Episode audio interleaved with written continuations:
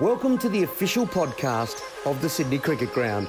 Each episode, we will be bringing to you interviews from sports teams, players, live events, plus reliving some of the ground's most historic moments. Subscribe now to make sure you don't miss an episode and let us know who you want to hear from next. Stuart MacGill, here we are. We're in Canberra and uh, it's the SCG 11. You're captain, obviously. Uh, Obviously. yes, obviously. Your team's batting. How nice is it to get out in the open air? You know, uh, it, it's funny.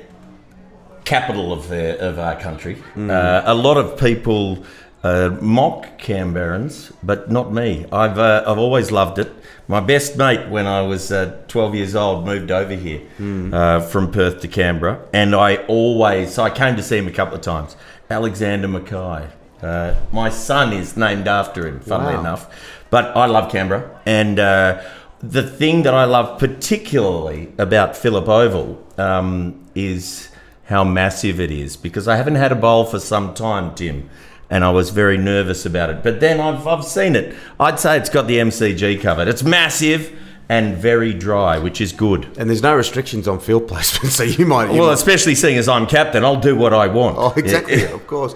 The um, look, the other the other really good thing, and look, um, we all like we not only sort of work in and around the Sydney Cricket Ground, but we love the place, and it's great to actually come here. And we've had a function with some of our country members, and it's it's fantastic to interact because they have this great passion for the SCG as well, don't they? Well, look, uh, the the thing that that you know anybody who's played cricket for New South Wales, probably played sport in New South Wales, will know uh, that regional New South Wales and regional Australia is very very important to our success, and we have been the most successful provincial side um, men's cricket team in in history um, on the planet, and it's it's it's mainly because of the strength of regional cricket.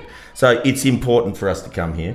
Uh, it, it was it's actually it's very funny today. Even I I, I came here today, uh, you know, just. Pretty single-minded, obviously, about being very professional. Captain, Uh, yeah, captain. captain. It's a big job. Captain, Um, captain. but then realised in the other team, there are a couple of my friends. Um, you know, I've got Mark Higgs, uh, Stuart Carpenter, Matthew Phelps is living here now. I played with him a lot at Sydney Uni. The very, very close friends. Um, Brad Haddin, obviously, one of the best keepers I bowled to. Uh, Nathan Lyons played here. We got Michael Bevan, who I played with a lot. Canberra is a big player in the history of New South Wales cricket, and um, and I'm very, very happy to be here. I've got to be honest. Yeah, and, and look, and the surrounding areas, all the country and rural areas would be great if we got a big splash of rain, obviously, but that's uh, something that we need all through the, the, the country areas of, uh, of Australia, really. Yes. Um, now, let, let, let's, let's change tack a little bit. Cricket and you as a cricketer, how did, how did you go when the lights went out and you'd walked away and you were no longer a, a, a cricketer? Well- Because how how much of your identity is wrapped up in all of that? Well, it's an interesting question because, um, uh, you know, I'm going to name drop here. Uh, it's something that I like to do frequently, just to remind people how cool I am. Yeah, it's important. Uh, I uh, I'd been finished for about twelve months, and Peter Garrett. Uh, yes, Peter Garrett. Beds are burning. Yeah, beds are burning. Midnight oil. Um, all round genius guy. Came up to me uh, at the SCG and said, "Hey Stewie, how you going?" And I didn't. I you know I will actually concede I didn't didn't know him all that well, but his great grandfather played for Australia. Actually, played uh, uh, Test cricket for Australia. But he said, "How you going?" And I said, "Oh, I'm, I'm good." And he said, "No, Stewie, how you going?" And I said, "Yeah, I'm I'm I'm good." And he said, "Stu, it must be a difficult transition." And I looked at him and I said, "Well." Uh, Actually, because I thought I had a pretty good time when I played cricket. Did what I wanted to do when I wanted to do it. Um, you know, uh, you know, beautiful dinners, uh, travelled the world. You know, met people from all walks of life, and I thought it was all you know pretty free and easy. But it's actually a very structured lifestyle because we play four and five day games. We train, you know, on most of the other days. You have a certain pride uh, in your own performance that, that requires you to do other things. Um, and you don't realize how structured you are until the day you don't have to do that anymore. And it is very difficult. Uh, and I know a lot of uh, guys have had a lot of trouble uh, transitioning out of sport. And I think cricket's one of the hardest games to transition out of.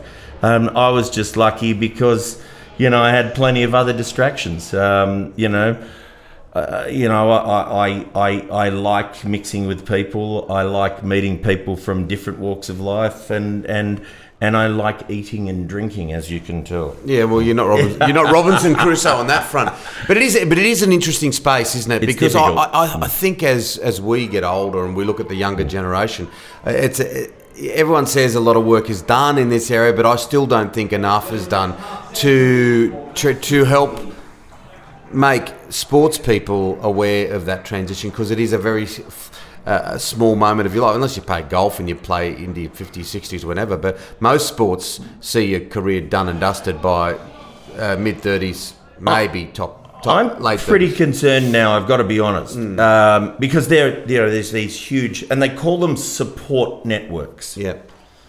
Now, for me, if you're a professional professional sportsman or woman, um, there should be a network of people who are available to you so that you can develop the skills required to support yourself. And then, and it shouldn't be about me holding your hand through the event.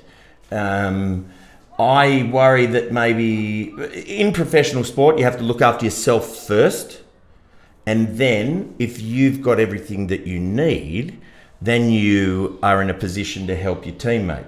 But you should always care about your teammate. Yeah. Even if you've got nothing in common with them, um, you've got a common goal. We all want to do well for our team. And I respect you because we share the same goal. And I think at the moment, maybe um, it's either it's it's either been transformed to the point that it's all about the individual, or because I'm not a part of this at the moment, it's either all about the individual and nobody else, or it could be that we don't need to worry about one another because there are other people worrying about us. Mm. And that's that's probably dangerous. That bothers me. It bothers me greatly.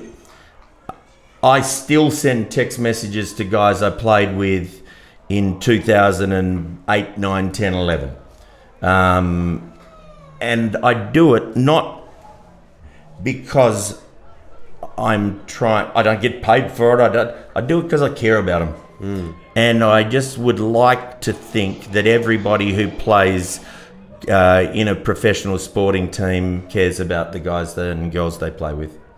What was it like when you put your cap on for the first time? You played a Test match for Australia, you'd you'd played five years with Western Australia. You made the migration um, east, which which worked beautifully, obviously. But to, to finally get that spot, uh, you know, you're you're in a, in a, in a, an era of of superstars.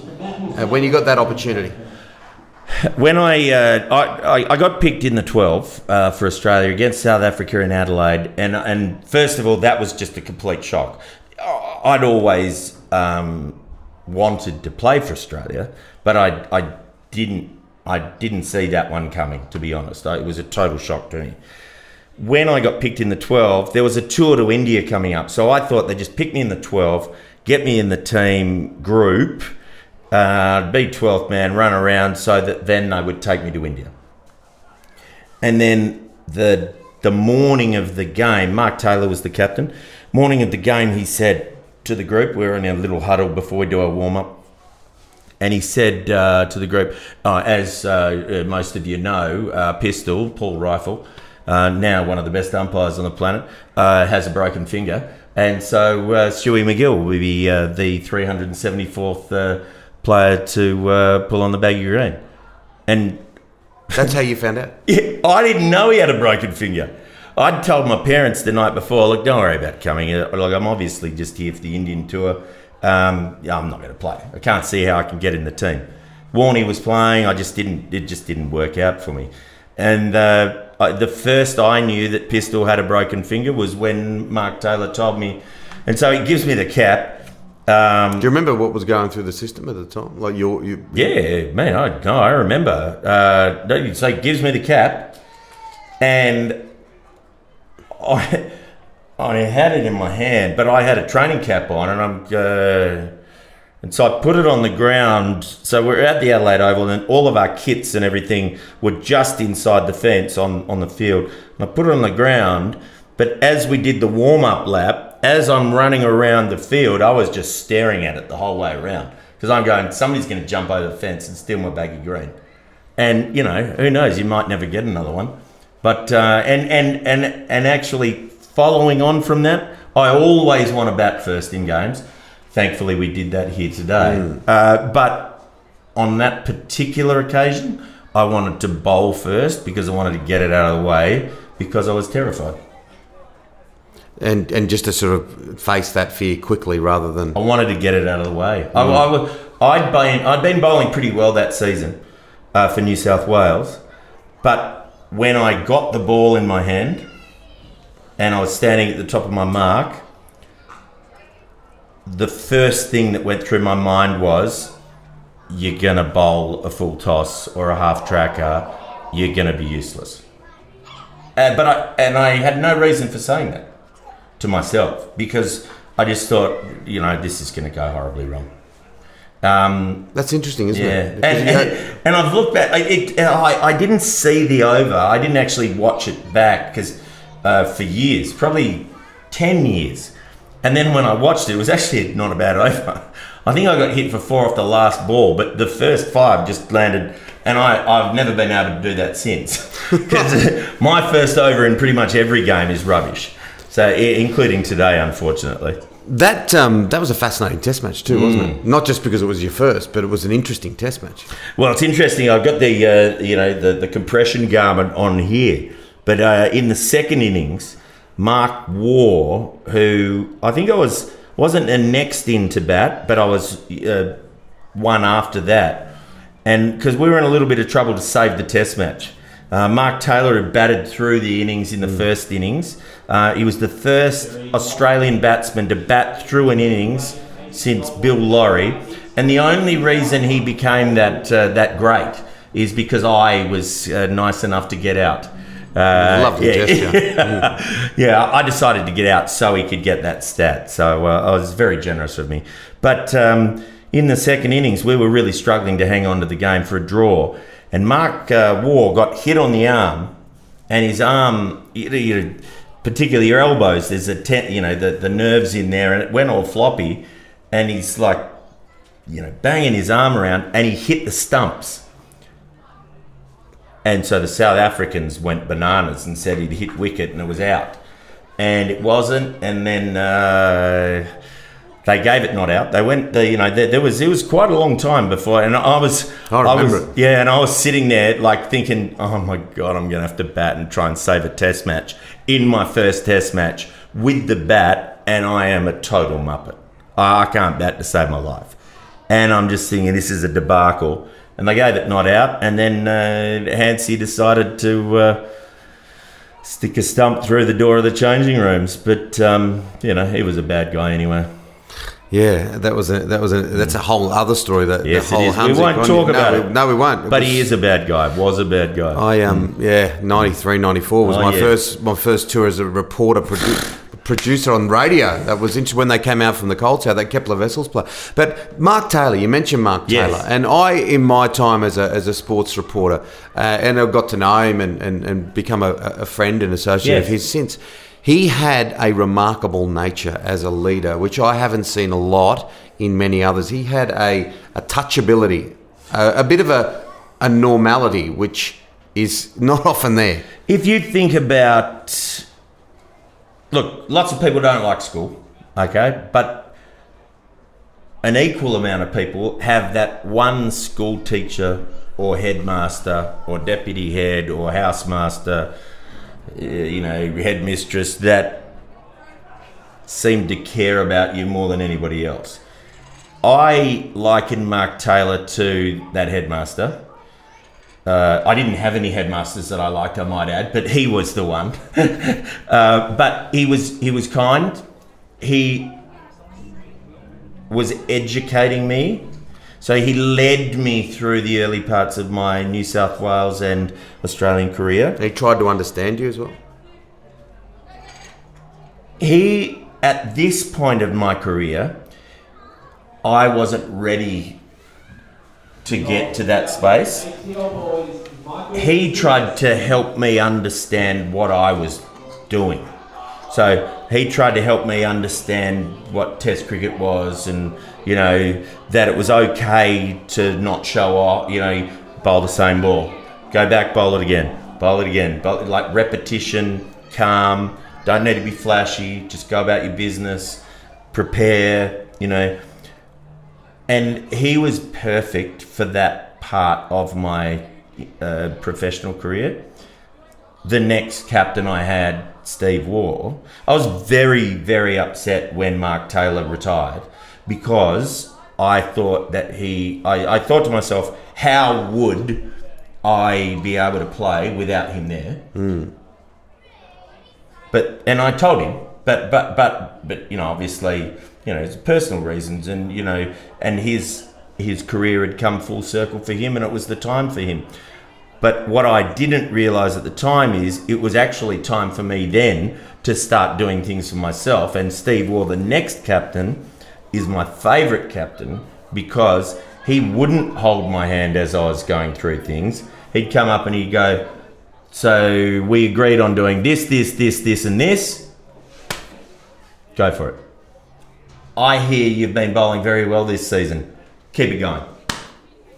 And that sort of thing at that particular time was perfect for me. And that was probably the most successful period of my career. What about contrasting that first test match against South Africa in Adelaide to when you were at the SCG and it was almost on a string? Like your record in Test cricket at the SCG is formidable. Um, you, you never smile much when you got the wicket. You just chuck the thing on the ground, and you but but, but your record was phenomenal. I mean, you, you get a few of those blokes out. There's Englishmen out with a watermelon. Yeah, well, look, the reason I didn't smile much wasn't because I wasn't enjoying myself. I always figured, and and you know me pretty well mm. now, Tim. We, we've known each other for a long time, but like I enjoyed myself more than most after the game. But I figured that if you enjoy yourself too much before the game is finished, then you won't get to enjoy it at the end because you won't win. And any two horse race, there's a winner. Well, you know, well, there should be a winner and a loser. Obviously, in cricket, there's a draw every mm. now and mm. then.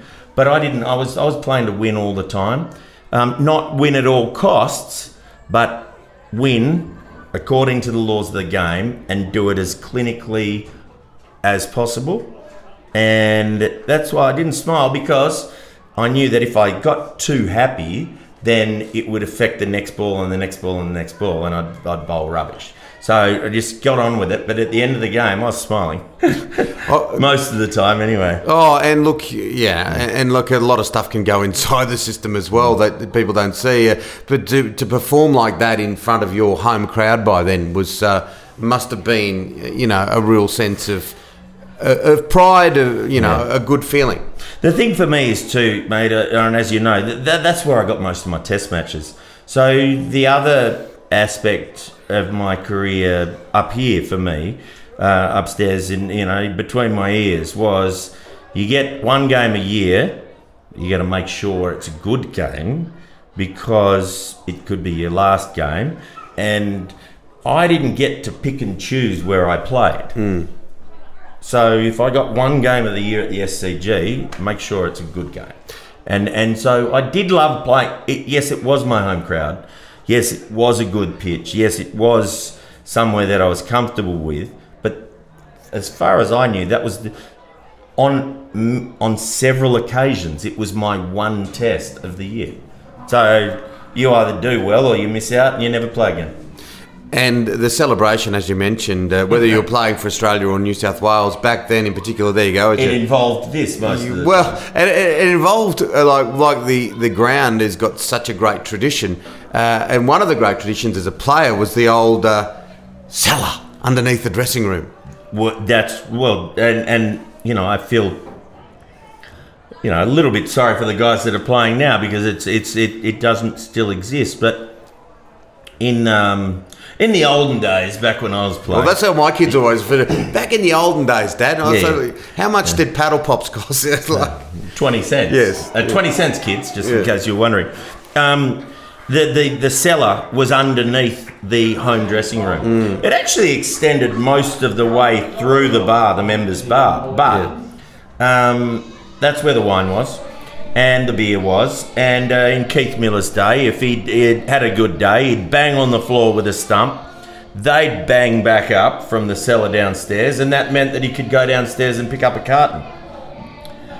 I resurrected that tradition, and unfortunately, uh, I retired. So that, that tradition finished, and um, they moved the cellar. I may have finished the cellar, I have to admit.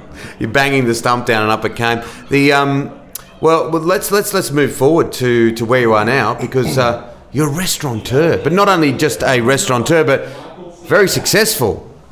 I'm very, very lucky. Uh, uh, I met uh, the lovely Maria uh, two or three years ago now, and uh, you know, as, as I mentioned before, I love food and wine. Um, and uh, I'd been I'd been casing this joint, uh, a, a Greek restaurant in Neutral Bay called Aristotle's. I'd been looking at it and trying to convince my kids that this was a place we should be going in, in to eat at because it looked really beautiful and I knew that the food would be good because the presentation, the menu looked good, and uh, I'd been trying to, and they were they're not sure because they never had Greek food before. They didn't know what was going on, and then I uh, I was lucky enough to meet Maria, whose restaurant it is, and uh, managed to convince her that I uh, would be a very valuable asset for the business. Uh, and now um, she's a very clever girl. She's uh, she's an architect. She designed the whole place herself. It's only a small restaurant, forty seats.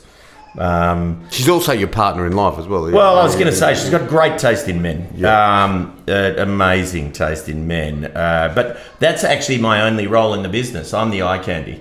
Um, lovely. Yeah. Well, yeah. Maybe I could be the dishwasher. It's one of the two. I'm not sure. I, they can they can work together. They could. I look really good washing the dishes. Yeah, why not? There we go. Let's run with that one. but Yeah. you won, you won an award. We just did actually, and, and look, I, I can, I can, um, you know, I can make light of it, but I, I am very, very proud of, of this restaurant, and we work very hard. We open every night apart from Tuesdays. Mm. We work Wednesday, Thursday, Friday lunch. We've both got kids. Um, we don't finish until two, three o'clock in the morning sometimes. Um, but we've just been awarded the best restaurant, New South Wales Local Business Awards, uh, best restaurant on the North Shore, good out of for that. 160 restaurants. So, and we've beaten restaurants that have hats and things. So, we, we we did not dream that this could happen. We didn't even go to the awards night. Mm. Because we just thought, oh, it could never happen to, to somebody. We know we work hard, Yeah. but everybody works hard. You work hard. You everybody works hard.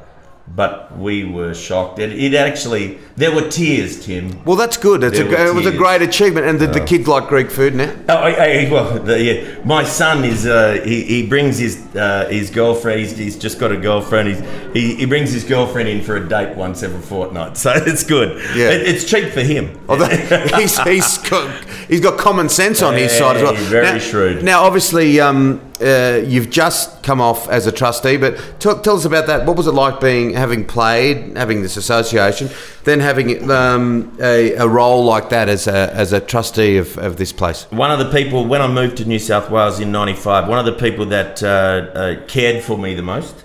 And uh, uh, uh, I guess mentored me um, was Alan Davidson. Um, Davo. Yeah, Davo, um, look, obviously was a superstar genius cricket player.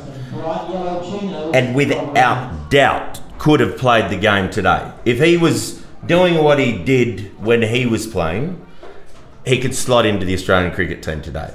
He's one of those players that you know generations don't matter to him. He, he was a superstar. But what he did for me was he inspired me to be a part of cricket outside of the playing arena, and uh, he was on the trust when I met him, mm. and uh, I wanted to be on the trust because he'd been on the trust, and so, and I told him, uh, you know, when I when I was appointed to the trust, um, you know, it was because of him. You know, I, I wanted, I just wanted to follow in his footsteps, and I, I hope I did him proud. Uh, obviously, my my involvement with the SCG will be uh, ongoing until the day I drop. Mm. But um, uh, you know, hopefully, I you know contributed a bit uh, during my time, and uh, you know we'll keep it going. I think, and um, you know, I'm, I'm still going to be involved in several layers of uh, of, of of the the, the trust, um, and I'm very very proud to be a part of it. It's a, it's a very special place. It is without doubt the greatest ground in Australia, and and and probably outside Lords, the home of cricket, the greatest ground on the planet. Yeah, I hear, hear to that. Look, as a boy, as a half Lebanese boy who grew up in Guildford, you know, in, travelling there in the 70s to watch cricket or football with one or six kids, to be a part of the uh, this place is just I have to you know pinch myself. Uh, so I, I feel the same way. I really do. I say that you know you and I both speak from the heart. Now we'll wrap it up. Um, where have you put yourself into bat? Are you batting 15 yeah, today? look. I uh, I think the best way of describing where I'm going to bat is uh, the fact that I when I walked into the ground today, I had a little black bag about that big. Uh, there's no pads, there's no bat, there's no gloves. I'm not going anywhere near it. Well, you, you'll have a bowl later. Stewie, thanks later. for being on the podcast. Thank you very a much. A lot of fun. Thank you, man.